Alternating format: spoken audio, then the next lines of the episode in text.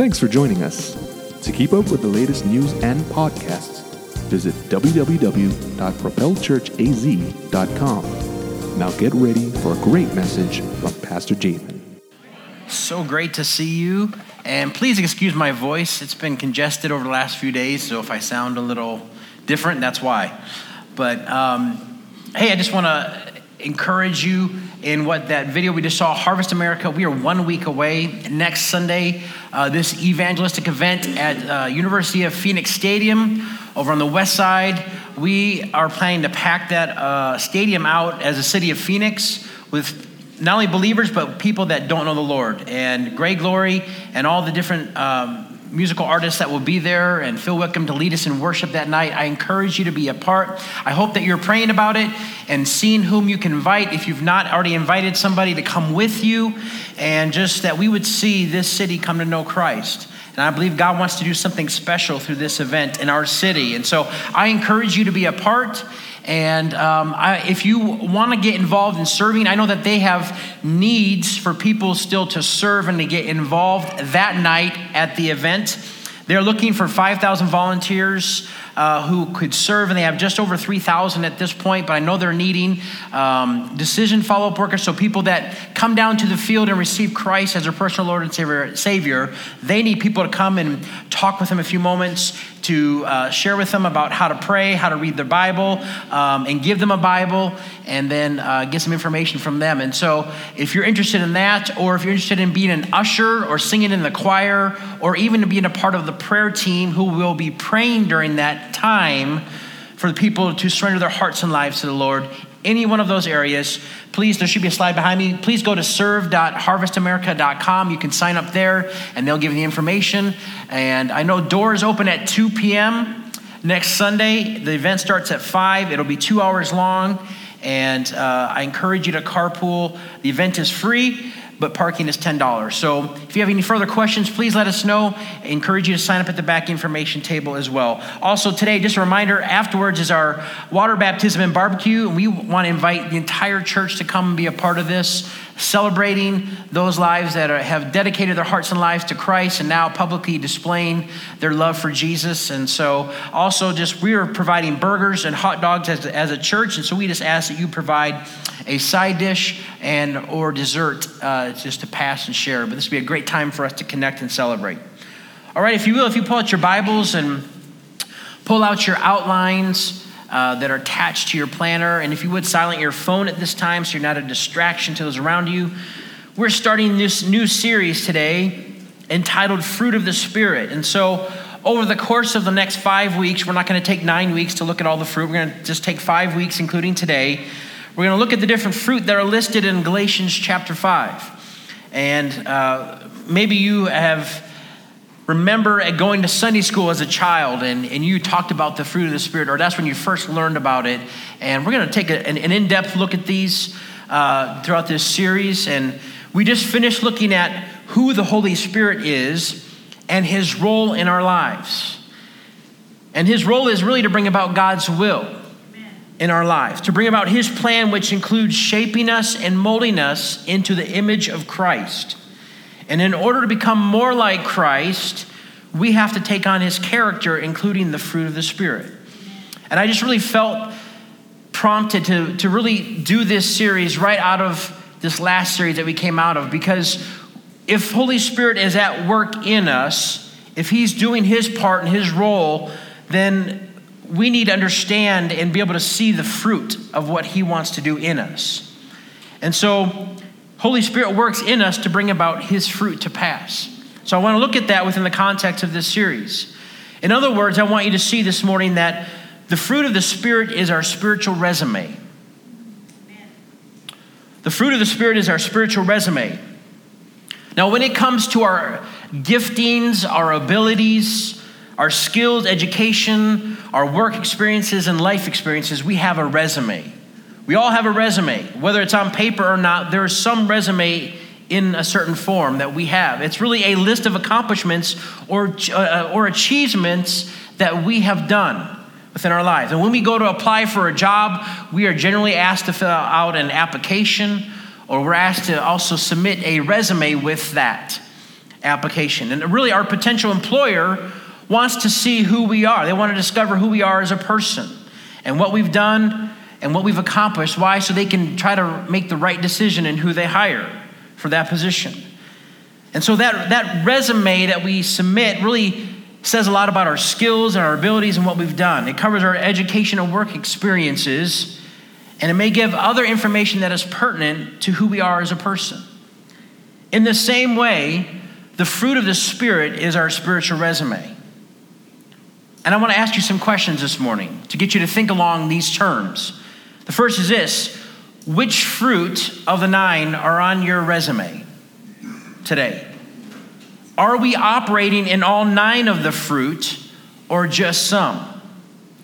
Which are we strong in and which are the weak ones within our lives? Have you seen your fruit continually mature, or are they stagnant?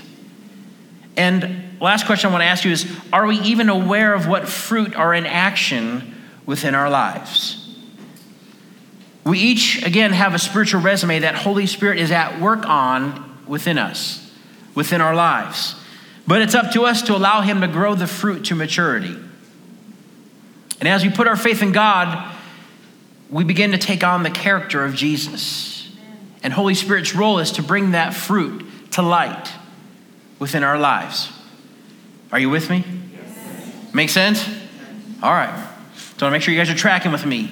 In Psalm chapter 1, the writer says that when we follow after God's word, we are blessed and we bear fruit. And I want to read verses 1-3. It says, "Blessed is the one who does not walk in step with the wicked, or stand in the way that sinners take, or sit in the company of mockers, but whose delight is in the law of the Lord, and who meditates on his law day and night. That person is like a tree planted by streams of water, which yields its fruit in season, and whose leaf does not wither, and whatever they do prospers." If we're walking in God's ways, then we will reap God's blessing within our life. Our life will be like that tree that's planted next to the streams of water, that's producing fruit, that's bearing fruit in its season. And whatever we put our hands to, God will help us to prosper. It's scriptural. It's right there, right before our eyes. And I want you to see this morning that if Holy Spirit is working in us, then His fruit should manifest through us. If He's at work in our lives, which He is, if we're allowing Him to be at work in our lives, which we should be, then His fruit should manifest within our lives. We should be bearing fruit within our hearts and lives. His fruit should be evident in us. It should be evident to those around us, the fruit of the Holy Spirit. Our words and actions should testify to the fruit that we are bearing in our lives. In other words, what comes out of us will bring testimony to the fact that God is at work in us, in our life. If we're not bearing healthy fruit, then we may not be planted next to the stream of water. Instead, we may be planted away from the water, and we're bearing fruit of our own desires, the things that we want within our flesh. And Paul talked about that in Galatians chapter 5. And I want to read verses 13-18 before we get to the actual fruit of the Spirit. And the reason why is because sometimes we can just go to one specific segment of a chapter, and we can miss out on everything leading up to that certain point. And I want you to get the context of what Paul is really saying when it comes to the fruit of the Spirit.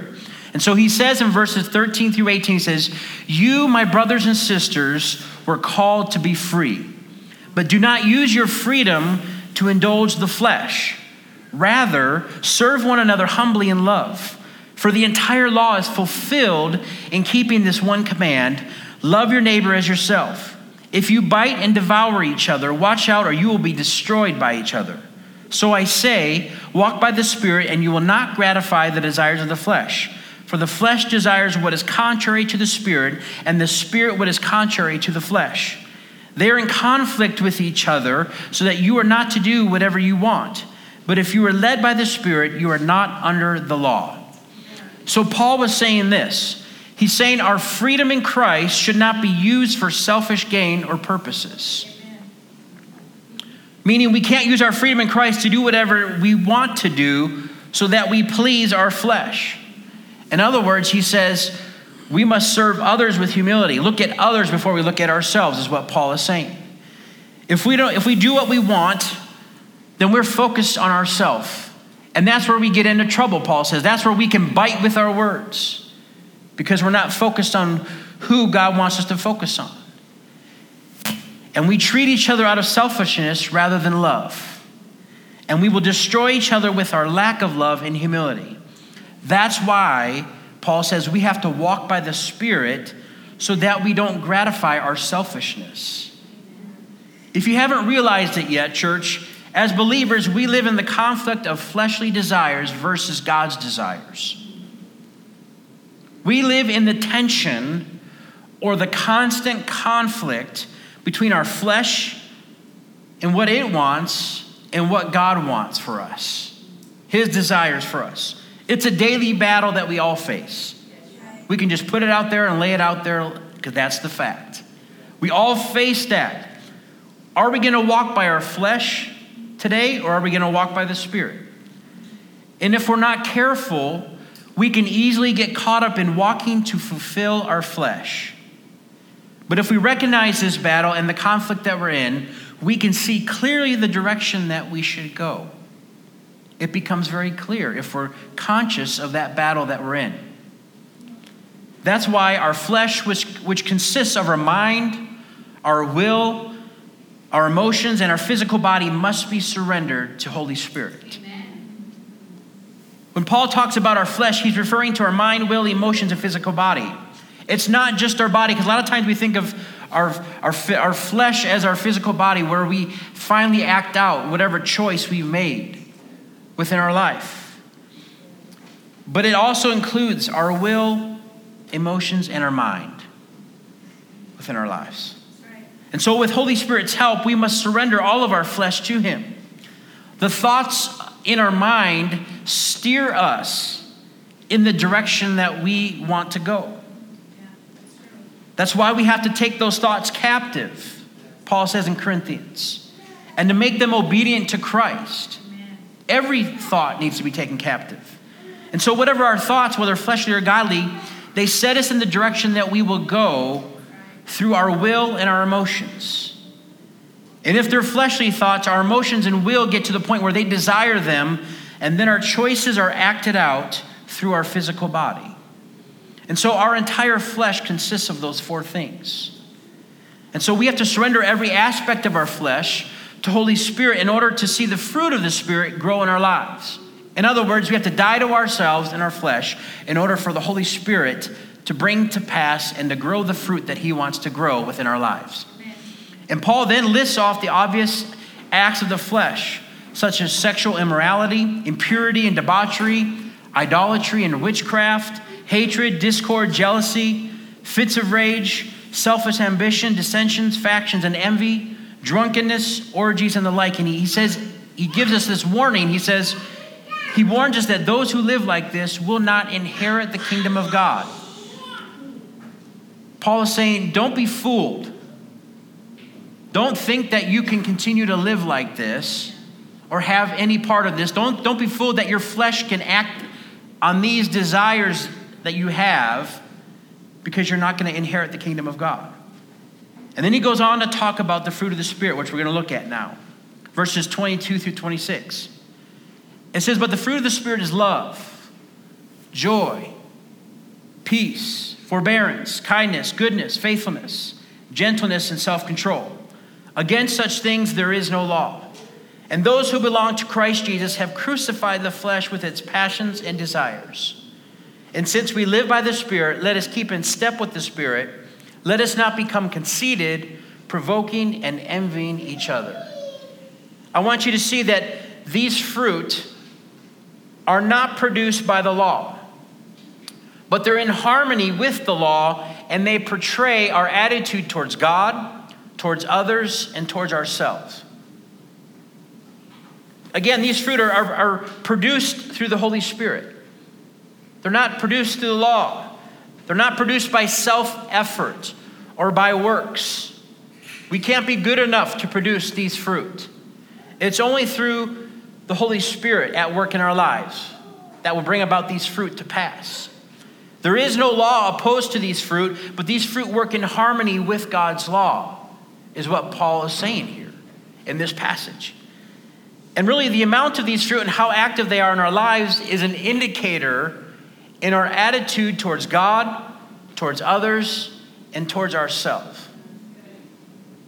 In fact, some Bible commentators talk about how Paul even kind of broke these down, or he was listing these there as three separate groups, meaning love, joy, and peace are virtues of our relationship with God.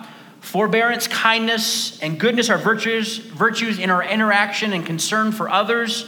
And then faithfulness, gentleness, and self-control are virtues based on our own conduct. But whether that was Paul's intention or not, these 9 fruits are to work together in unity in every area of our life so that we take on the character of Christ within us. And again, this only comes about when we are walking by the Spirit. That's the only way that these fruit are going to grow and mature. And so the first fruit mentioned here and that we're going to talk about today is love. We want to look at love. Love is the foundation of these virtues. It's the core foundation of every one of these other 8 virtues that Paul listed. And we obviously need all 9 of these fruits working in action within our lives, but love is the core of the foundation in which all of these work. Without love, our words and actions are empty. They are meaningless. The reason the other 8 fruit will have success and maturity is because it all starts with love. And Paul talks about the importance of love in 1 Corinthians 13. He says, if we operate in spiritual gifts but don't have love, we are nothing and we don't gain anything. In other words, who we are as believers and everything we do should be done in and out of love. Every single thing that we do as a believer and a follower of Christ should be done in and out of love, first and foremost. And so Paul says that in 1 Corinthians 13, the love chapter, verses 4 through 8a, I want to read, it says, love is patient, love is kind. It doesn't envy, it does not boast, it is not proud. It does not dishonor others, it is not self-seeking. It is not easily angered, and it keeps no records of wrongs. Love does not delight in evil, but rejoices with the truth. It always protects, always trusts, always hopes, always perseveres. Love never fails. And so Paul paints this picture of what love is and what love isn't. And I want you to see this morning that love never fails because of its power. Amen. Love never fails because of the power of love. In fact, love accomplishes what it sets out to do. Because of the power that it has. Love can conquer all. And we see the topic of love all the way throughout Scripture, Old Testament and New. And if we're walking by the Spirit and we are loving God and we're loving people, then this is what our love should look like. We will be patient with people. If we're truly loving God and loving people, then we're going to be patient with people. Now that's hard. That's hard. I'm telling you, from me personally, that's hard. But that's the constant conflict and tension that we live in. We should show kindness to people, even when we're in a hurry. We're not going to be envious or jealous of others. We're not going to go around boasting about ourselves or being prideful. We're not going to put others down. We're not going to dishonor them, even if we have a different belief than them. Love isn't trying to meet my needs and not meet others' needs. It doesn't easily get angered and remember all the wrongs that people have said about us or done towards us. Love gets excited, though, about the truth. Amen. Not evil things or desires. And it will protect others. It will trust in others. It will put its hope in others always and will never stop persevering or moving forward in Christ. You see, love never fails. It never fails. And when it comes to our relationship with God, I want you to understand that our love for God will never let us down. Amen. Our love for God will never let us down. Sometimes we may have thoughts that God will let us down, or the enemy will lie to us telling us that God's let us down in the past, or that he's gonna let us down in the future. So don't put your hope in God. Don't continue to love God because he's gonna let you down, the enemy will tell us. But the truth is, our love for God will never let us down. We will never regret putting God first through our love for him. Love is the foundation of who we are in Christ and in our identity in and through him.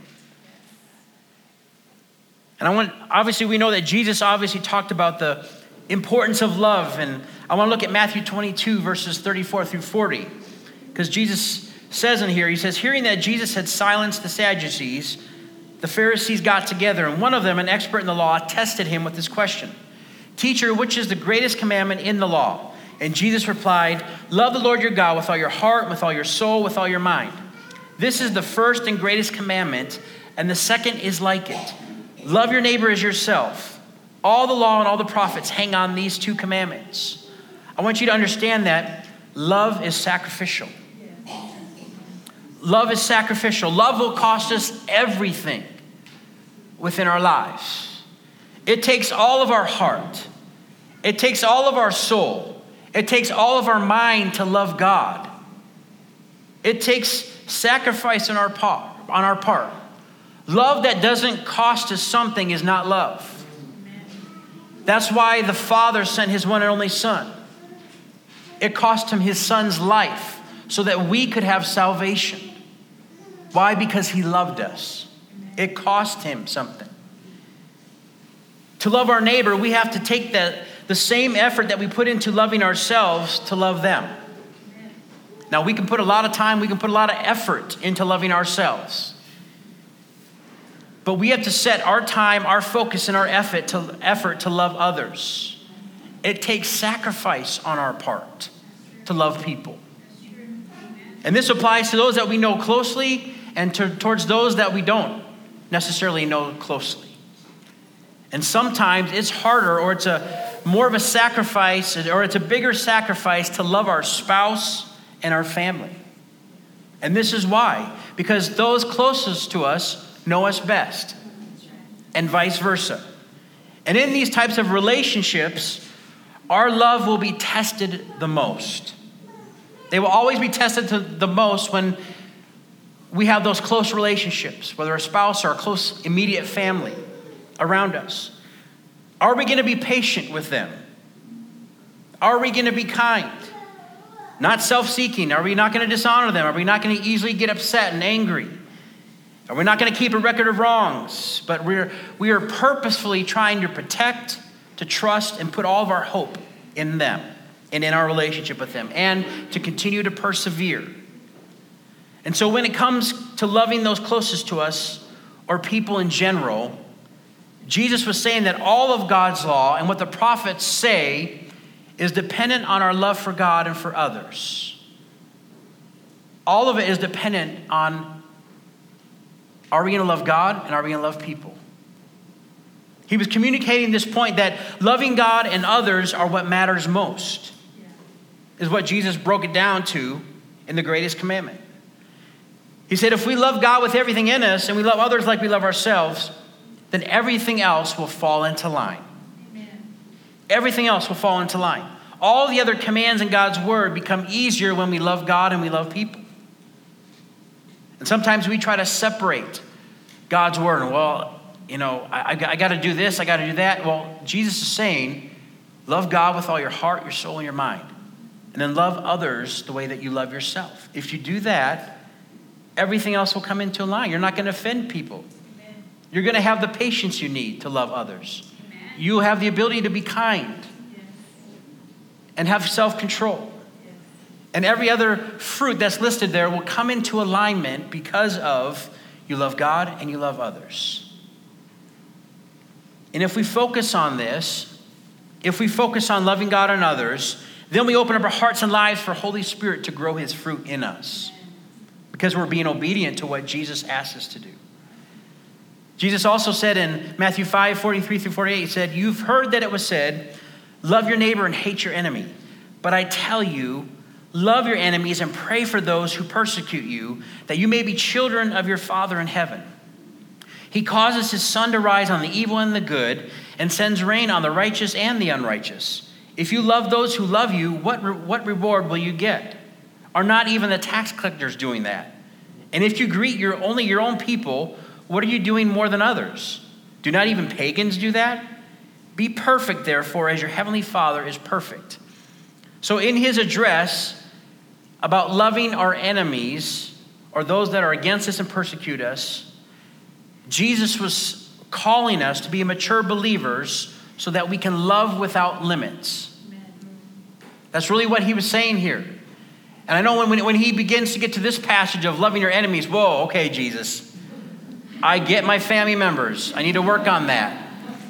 I get those around me, but my enemies, are you kidding me? And yet, that's what God calls us to. And it's not even necessarily those people that we are necessarily fighting against.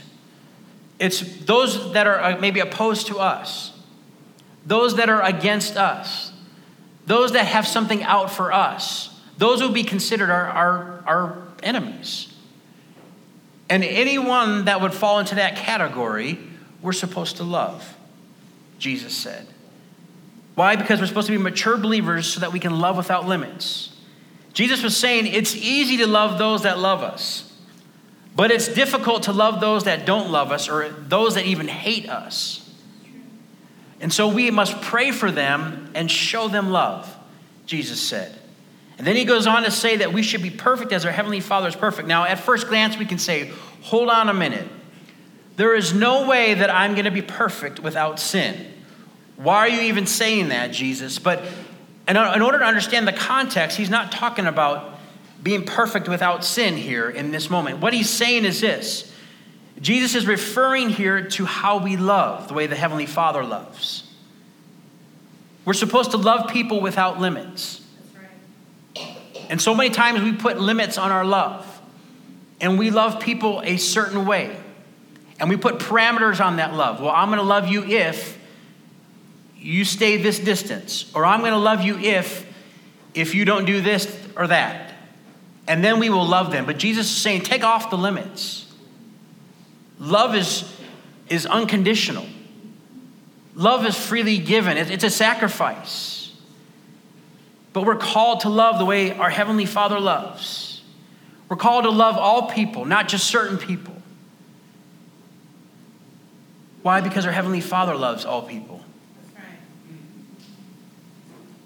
He loves every single person that has ever lived and that will ever live. And Jesus was saying we need to grow in our love so that we become mature believers. Be perfect as your Heavenly Father is perfect in your love towards others. So love as the fruit of the Spirit needs to grow to maturity in our lives. When it comes down to it, love isn't always easy, but it's what God calls us to. Amen. Love is not always easy, but it's what God calls us to. It's not easy all the time to love people because people can be difficult to love. And the fact of the matter is, even if we don't see it, we personally can be difficult to love at times within our lives. But we don't want to admit that or talk about that, because then we have to look at ourselves and our weaknesses. But this is the calling that we have as God's children. If we are representing our Heavenly Father, we've got to love like He loves. Amen. He calls us and He shows us how to love others.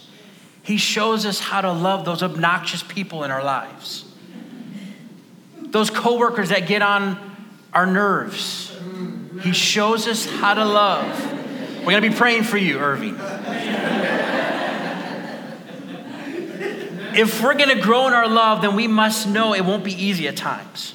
But here's the deal. As a follower of Jesus, it's not always easy.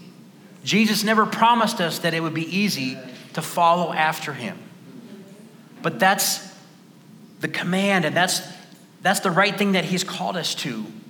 It's the right thing for us to do, to follow Christ and to surrender ourselves, our fleshly desires, what we want in order for what God wants for us.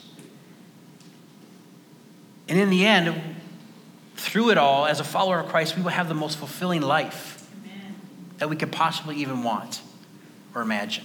Amen. So my challenge is this. Let Holy Spirit grow his fruit in you. Let him do his work in you. In these different 9 areas of the fruit of the Spirit. Let love ring true in your life. Love for God. Love God with all your heart, all your soul, and all your mind. Put him first. And have a love for people the way that you would love yourself. Let's allow the Holy Spirit to grow our spiritual resume, starting with love. Because it's the foundation and the core of all the other 8 fruit that are listed there in Galatians 5.